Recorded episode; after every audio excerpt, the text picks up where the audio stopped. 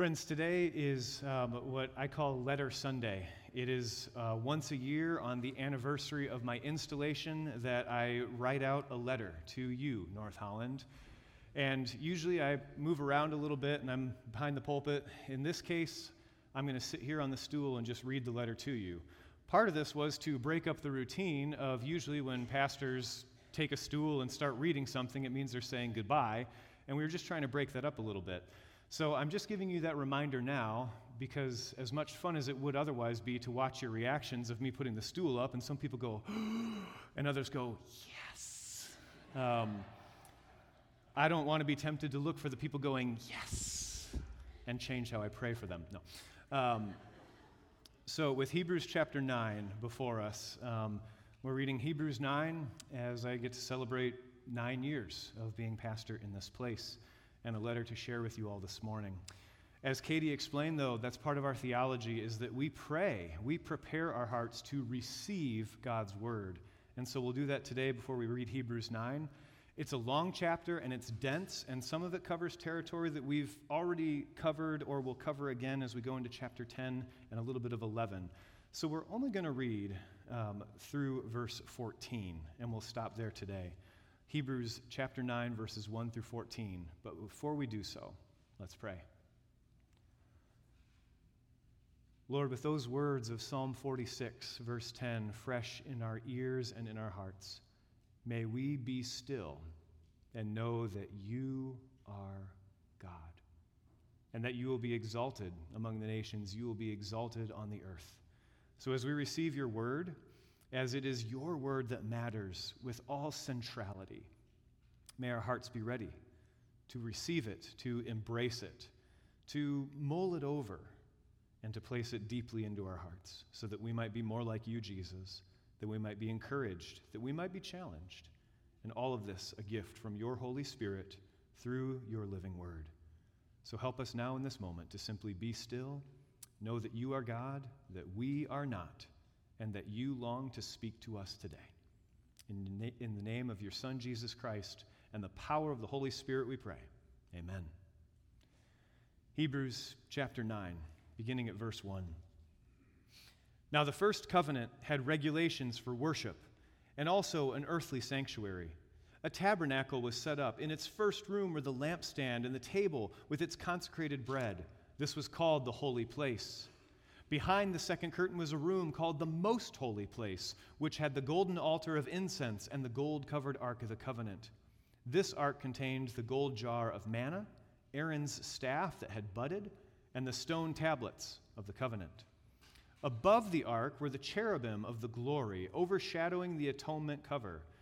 But we cannot discuss these things in detail now. When everything had been arranged like this, the priests entered regularly into the outer room to carry on their ministry.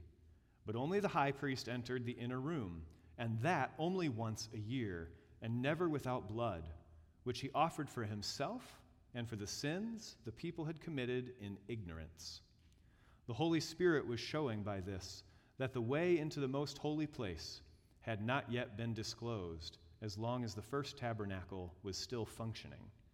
This is an illustration for the present time, indicating that the gifts and sacrifices being offered were not able to clear the conscience of the worshiper. They are only a matter of food and drink and various ceremonial washings, external regulations applying until the time of the new order. But when Christ came, as high priest of the good things that are now already here, he went through the greater and more perfect tabernacle that is not made with human hands, that is to say, is not a part of this creation. He did not enter it by means of the blood of goats and calves, but he entered the most holy place once and for all by his own blood, thus obtaining eternal redemption. The blood of goats and bulls and the ashes of a heifer sprinkled on those who are ceremonially unclean sanctify them so that they are outwardly clean. How much more then will the blood of Christ, who through the eternal Spirit offered himself unblemished to God, cleanse our consciences from acts that lead to death, so that we may serve the living God? This is the word of the Lord. Thanks be to God. And on the screen today, we'll keep those verses up. There's three verses because there's a lot that we could cover in this letter. You might have heard, even in the description of the tabernacle, it's like, oh, that's all the stuff mentioned in the, le- the letters to the seven churches in Revelation. There's all kinds of things going on here. But today, with the first verse in mind there, Hebrews 9 5, we cannot discuss all these things in detail now. So these three verses will be our focal points to come back to. So I invite you to hold on to them as center points today.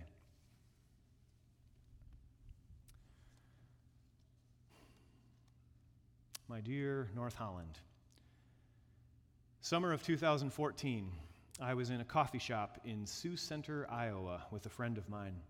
He had just accepted a call to his first church, and I was headed back to Michigan the next day and would soon be installed as the next lead pastor of North Holland Reformed Church. In the naive confidence of youth, with our seminary graduation fresh in our minds, we both promised each other that we would stay at our first call for a certain number of years, and we agreed on the same number. We were idiots. What did we know? Absolutely nothing. Yet, he is still there and I am still here. And we have not yet completed the number of years at our first church that we agreed on that day nine years ago. So I guess we're on track. I'll pick him up from the airport this evening, actually, and we will both be quick to jump at reminding the other of that earnest yet foolish promise that we made to one another, and implicitly, without your knowledge, that we made this promise to our churches in Michigan and South Dakota when we knew absolutely nothing we only had the book smart version of what being a pastor would be like. I won't tell you how many years we agreed on, on the basis of Hebrews 9 5. We cannot discuss these things in detail now. What I do know is that some of you might be hoping that it's a big number. And others of you are hoping beyond hope that if this happened nine years ago, what are the odds of that the number Steven and his friends settled on was 9.1 years? Suffice it to say, you're not rid of me yet.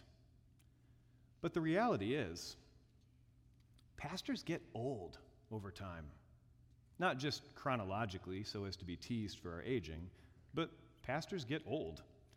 As we get used to our pastors, I experienced this growing up in the church. As we get used to our pastors, we either grow fond of or sick of them. New pastors have a certain power of interest. New churches have a certain power of appeal. Yet both fade over time. Eventually, what was new just gets old, like everything else. And the power of interest and appeal in pastor and in church is highly overrated. Hebrews tells us as much. And we know in our heads why, right? Because where is the true power? We read it and we sang it. There is power in the blood. Power in the blood.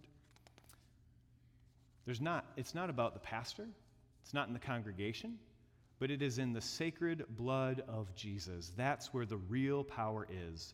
Not in the charisma, personality, or style of a pastor, not in the worship style, program offerings, or volunteer opportunities of a congregation. All of the stuff of churches matters, but only to the degree that it's putting us in touch with the living Christ, because the true power is in the blood of the Lamb. There is power in the blood. Hebrews 9 drives that home again and again and again. There is power in the blood. And blood involves sacrifice. And sacrifice involves pain or loss or a mix of pain and loss. And we've experienced losses here. In my time here, I've officiated over 50 funerals. We've experienced losses here. In the year since my last letter, we saw Marge Hoovey and Marlene Vandenbosch go on to glory, old and full of years, and yet that's still a loss. Bob Kleiss went far too young and all too suddenly. Amy DeCrater, far too young, just less sudden. And Amanda Westhouse, younger still, same age as Caitlin and I. Pain?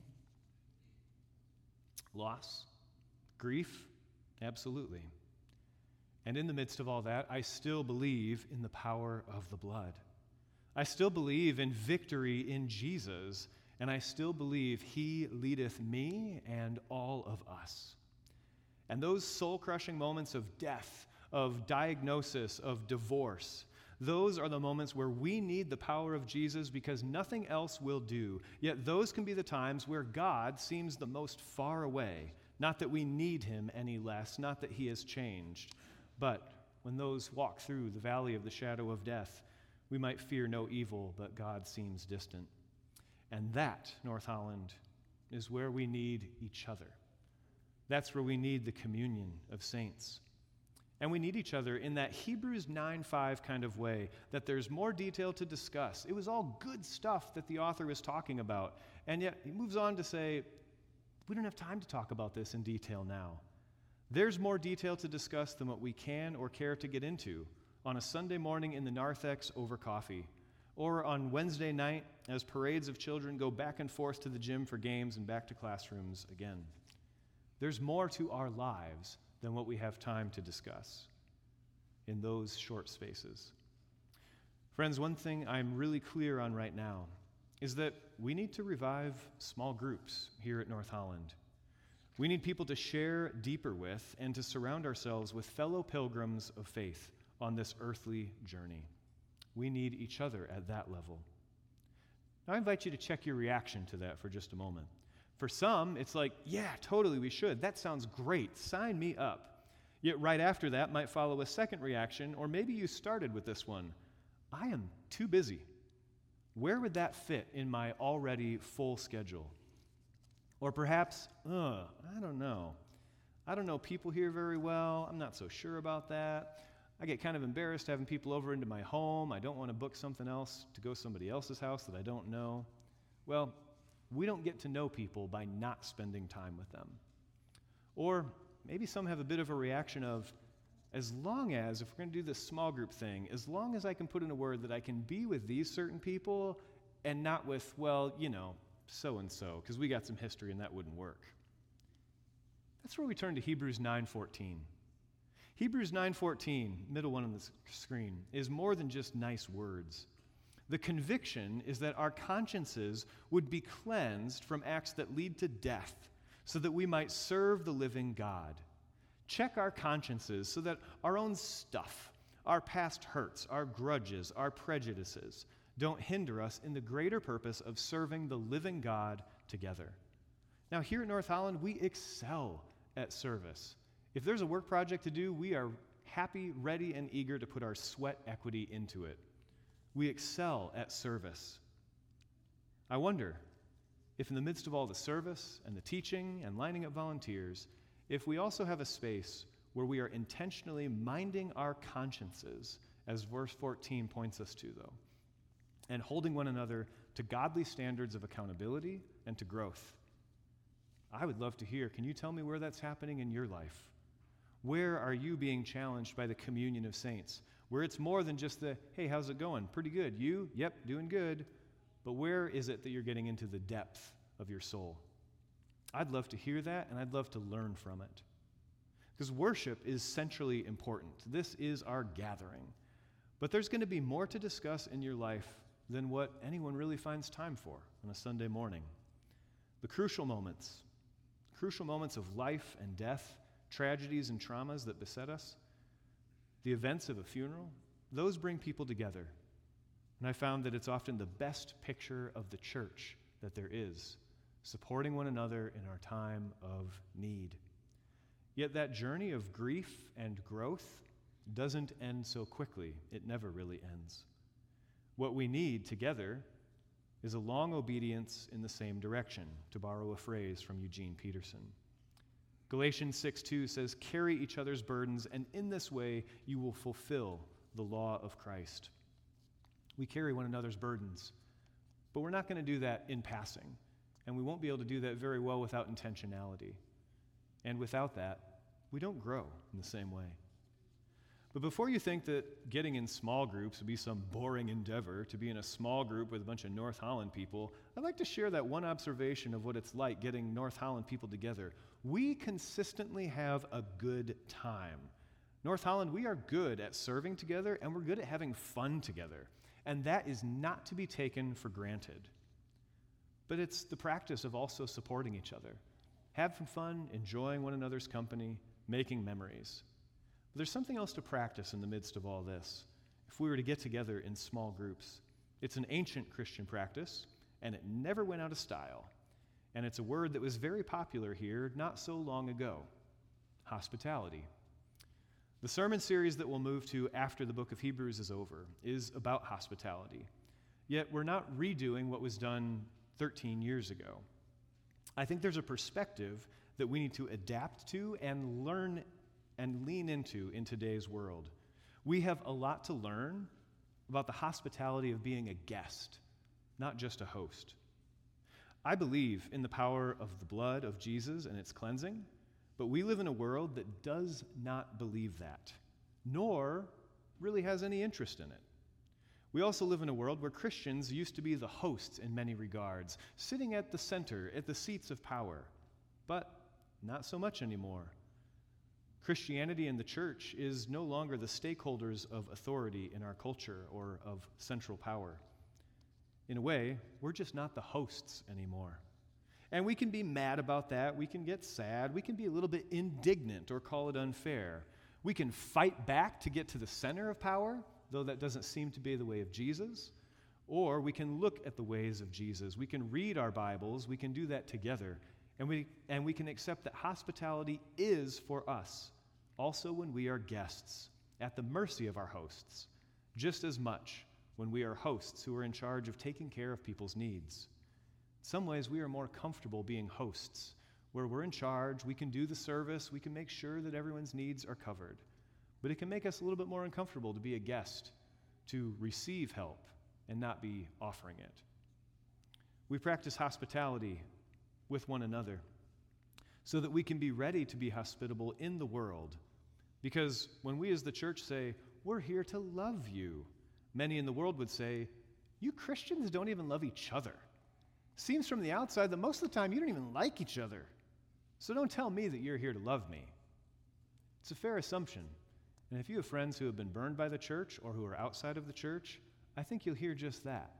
You're here to love us? Show me you can love each other first, then maybe I'll give you a chance into my life. It's a fair assumption. When we read and sing about Jesus' cleansing blood being a holy power, I think the world hears power and fears that what we're offering to them is poison. We can discuss if that's fair or not. We can argue where our country went wrong. We can be mad about the reputation that Christians have today, but we can't ignore the ownership that we might have in it. Instead, we can practice hospitality with one another and hope that we're prepared, that hospitality is second nature even as guests, that we're prepared to be hospitable in the world when we find ourselves as guests and sometimes even unwanted guests. And don't worry, Jesus already did that when he was a guest in the house of Pharisees. There's really nothing that we can't learn from Jesus that he hasn't already done for us or shown us. And that's why our substance of gathering together, any small group or any work group that we're a part of here, the substance and the culture of it matters.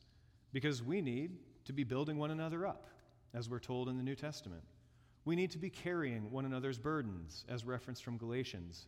We need to be growing in our gifts from 1 Corinthians and challenging each other in healthy ways that lead in God's paths of unity, purity, and peace.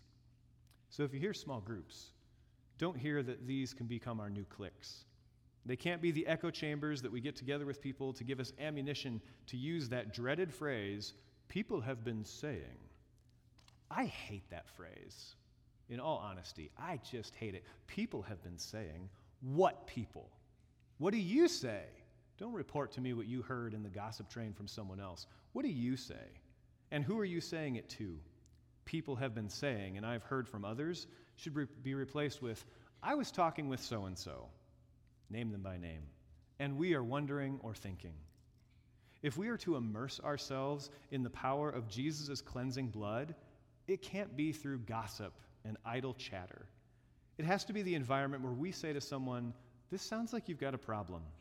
Maybe it's a problem with that person or a problem in your own life. And then we get challenged in a loving way on how to constructively and lovingly bring it forward. We don't gossip. We don't sneak around to get more people on our side. And we don't attack people or blitz them once we've built up a critical mass to make our case.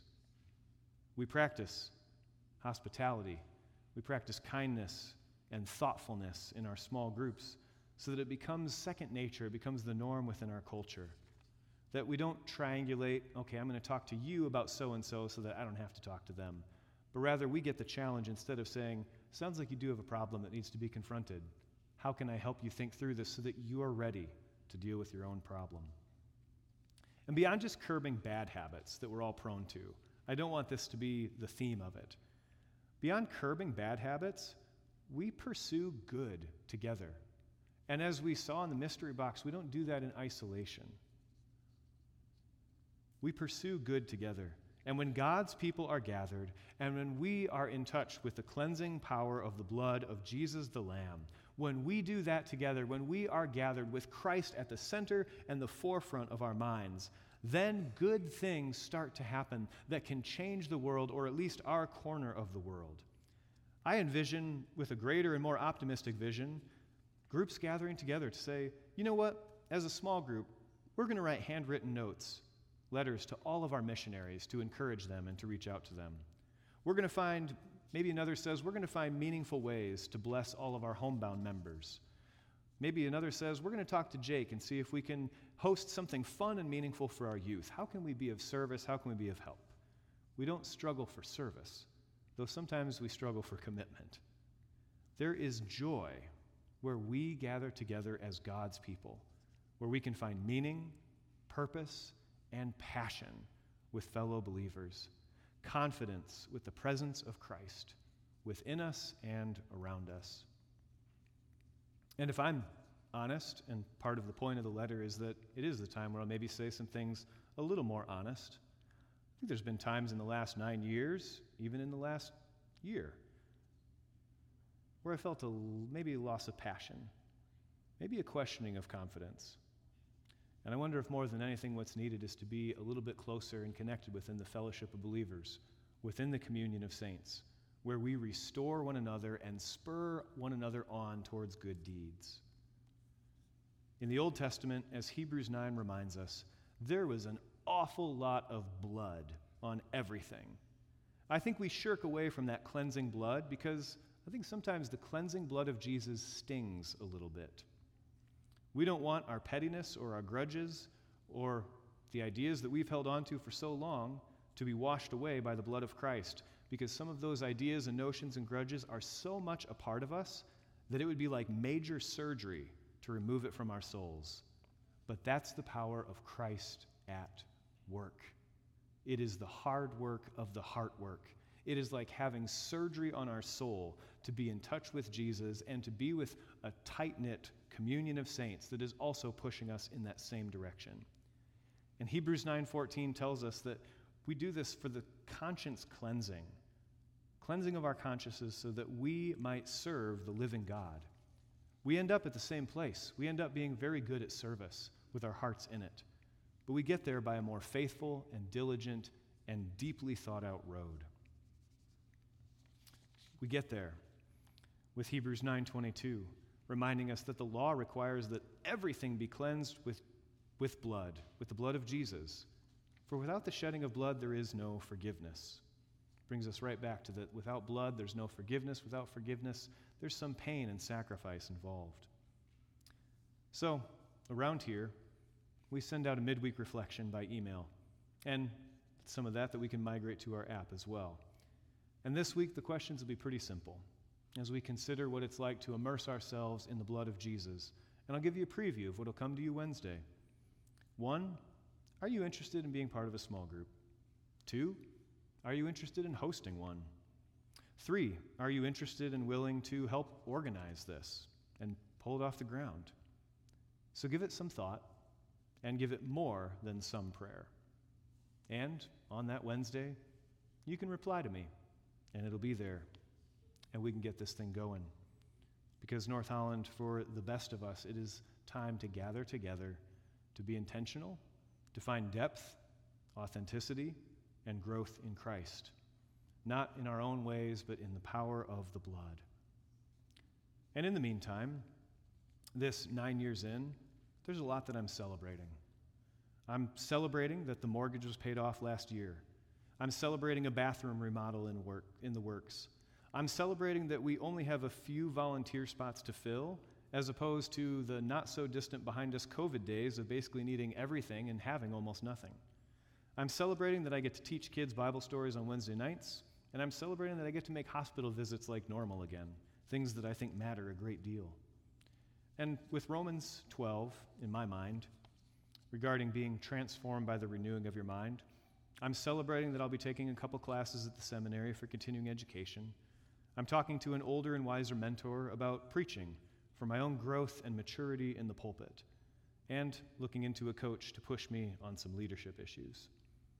And for better or for worse, North Holland, I'll still be here, getting old. Let's pray.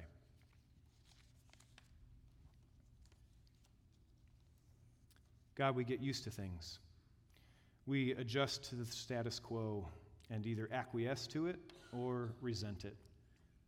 But may we be reminded by your Holy Spirit, by your word, and by those that we are in deep intentional fellowship with, through those whom we work with here at church or in a small group that's set aside. May we be reminded of that power in the blood that never gets old, that never fades, that never leaves us stale or dry or without passion, purpose, conviction, confidence, or meaning, but rather that sacred power in the blood that you shed for us once and for all that we might be renewed, that we might be sent out, that we might have cleansed consciences and accountability from godly brothers and sisters. Lord, for this we give you thanks. And we pray that your blood to us may never get old, that our satisfaction with you, that our amazement with your grace may never fade, and that we never grow out of touch with it, but rather that together as one church, as your body, we may be always growing in our marvel of grace and our heart for service.